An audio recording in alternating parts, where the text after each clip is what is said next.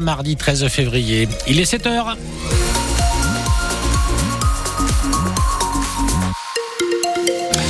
L'actu de ce 13 février avec vous, Leïla Benjeloun. Et elle a une des cours d'empathie pour prévenir le harcèlement scolaire. On y revient juste après la météo, Jérôme. Il fait un petit peu frais ce matin. Ça gratouille le pare-brise par endroit. Même Thierry nous le dit à sabre. Et là, ça y est, fallu gratouiller le pare-brise ce matin avant de sortir. Un petit peu plus frais ce matin, un petit peu plus doux cet après-midi. Par contre, il fera jusqu'à 18 degrés. On oublie le vent, ça y est, et le soleil fait son retour. L'école, on apprend les maths, le français, la géométrie, la grammaire, mais désormais, on apprend aussi l'empathie. Et c'est peut-être une des clés pour lutter contre le harcèlement scolaire. Il touche en moyenne plus d'un élève par classe en France, selon une enquête dévoilée hier par euh, Nicole Belloubet, la nouvelle ministre de l'Éducation nationale. Un million d'écoles expérimentent hein, ces cours d'empathie, cette capacité à se mettre à la place de l'autre pour développer le respect, la tolérance, travailler sur ses émotions. Notre reporter Louison Leroy nous emmène ce matin à Pontinx, les Forges avec Alice et Jonas, élèves de CE1 en plein cours d'empathie. A du mal à tracer des figures et géométriques. Il mesure chaque côté avec précision. Sûr, c'est ça. Ouais. sûr. Pourquoi vous avez mis ensemble les deux étiquettes? Parce que ça, ça veut dire la ça, ça veut dire la même chose que l'application. Le but du jeu, c'est quoi? C'est d'associer les cartes? Oui, quand tu trouves une émotion, tu dois lire le texte et l'émotion, tu dois la trouver et la mettre là. Donc là, c'était facile, là, vous me dites. Application, Empathie, créativité. ingéniosité. Est-ce que vous les connaissiez, ces mots-là, avant? Pour moi. Et l'empathie, on l'a fait. Oui, l'empathie, on on l'a connaît ce mot. C'est quoi l'empathie Quand quelqu'un s'est fait mal, toi, tu vas le voir et tu fais comme si c'était toi. C'est comme si c'était toi à la place. Ça vous est déjà arrivé de voir un, un camarade de classe euh, qui allait pas bien Oui. Oui, j'ai vu un, C- un CE2 qui pleurait, alors je suis allée le voir et je lui ai dit qu'est-ce qu'il allait. Et il n'a pas voulu répondre. Alors je suis allée euh, le dire à la maîtresse. Généralement, moi, quand je vois quelqu'un, j'y vais tout de suite. Après, ça me fait plaisir de le voir content. Alice Jonas, merci. Et ces cours d'empathie ont vocation à être généralisés dans toutes les écoles à la rentrée 2024. D'ailleurs, on y reviendra tout à l'heure à 8h moins le quart avec l'enseignante, justement, qui dissipe ses cours euh, d'empathie aux classes de CE1 de Pontinx-les-Forges. Ce sera, sera notre témoin de l'actu ce matin. Le gros coup de vent qui a touché les Landes hier a fait des dégâts mais pas de blessés. À Copenhague, une cheminée est tombée euh, du toit euh, d'une maison. Elle a arraché 30 mètres carrés de toiture. Mais les dégâts euh, les plus importants concernent les voies ferrées et les lignes électriques. Près d'un millier de foyers sont toujours privés d'électricité ce matin selon Enedis. Une soixantaine d'agents doivent être de nouveau mobilisés aujourd'hui.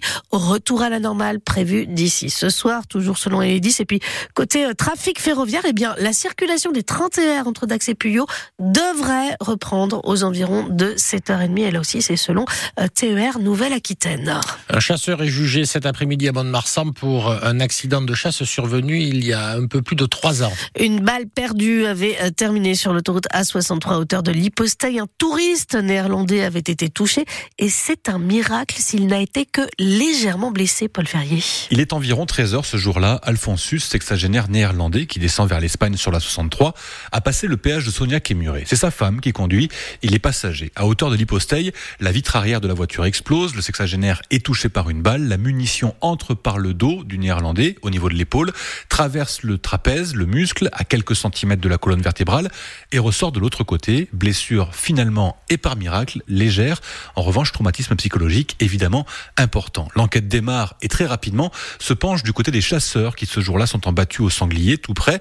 Selon une source proche de l'enquête, des chasseurs pas forcément coopératifs qui reconnaissent que la balle tirée vient de la battue mais ne dénoncent pas le tireur. Évidemment, des analyses balistiques sont effectuées. La balle et la correspondance avec une arme. C'est donc un seul chasseur qui est devant le tribunal aujourd'hui, accusé de n'avoir ni respecté son angle de tir, ni l'obligation de tirer en direction du sol, règle de sécurité, pour éviter justement qu'une balle perdue finisse sa course sur l'autoroute derrière. Mais le chasseur qui doit être jugé cet après-midi conteste les analyses balistiques. Selon son avocat, il est impossible qu'il soit l'auteur du tir. C'est ce qu'il va plaider cet après-midi devant le tribunal correctionnel de Mont-de-Marsan. Le chasseur est poursuivi pour blessure involontaire lors d'une action de chasse. À 11 jours de l'ouverture du salon de l'agriculture, Emmanuel Macron reprend reprend la main sur le dossier agricole. Le chef de l'État reçoit les syndicats à partir de demain. Cet après-midi, la FNSEA et les jeunes agriculteurs rencontrent le Premier ministre Gabriel Attal. Une réunion de travail destinée à faire le point sur les annonces gouvernementales qui ont suivi la levée des blocages.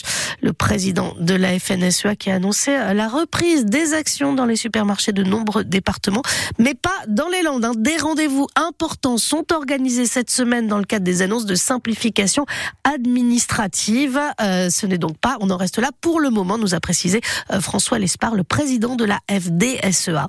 La mobilisation des enseignants et de leurs élèves, les milliers de signatures euh, de la pétition n'ont pas permis de sauver la filière STMG du lycée Victor Duruy de Mont-de-Marsan. La décision de sa fermeture est actée depuis la semaine dernière.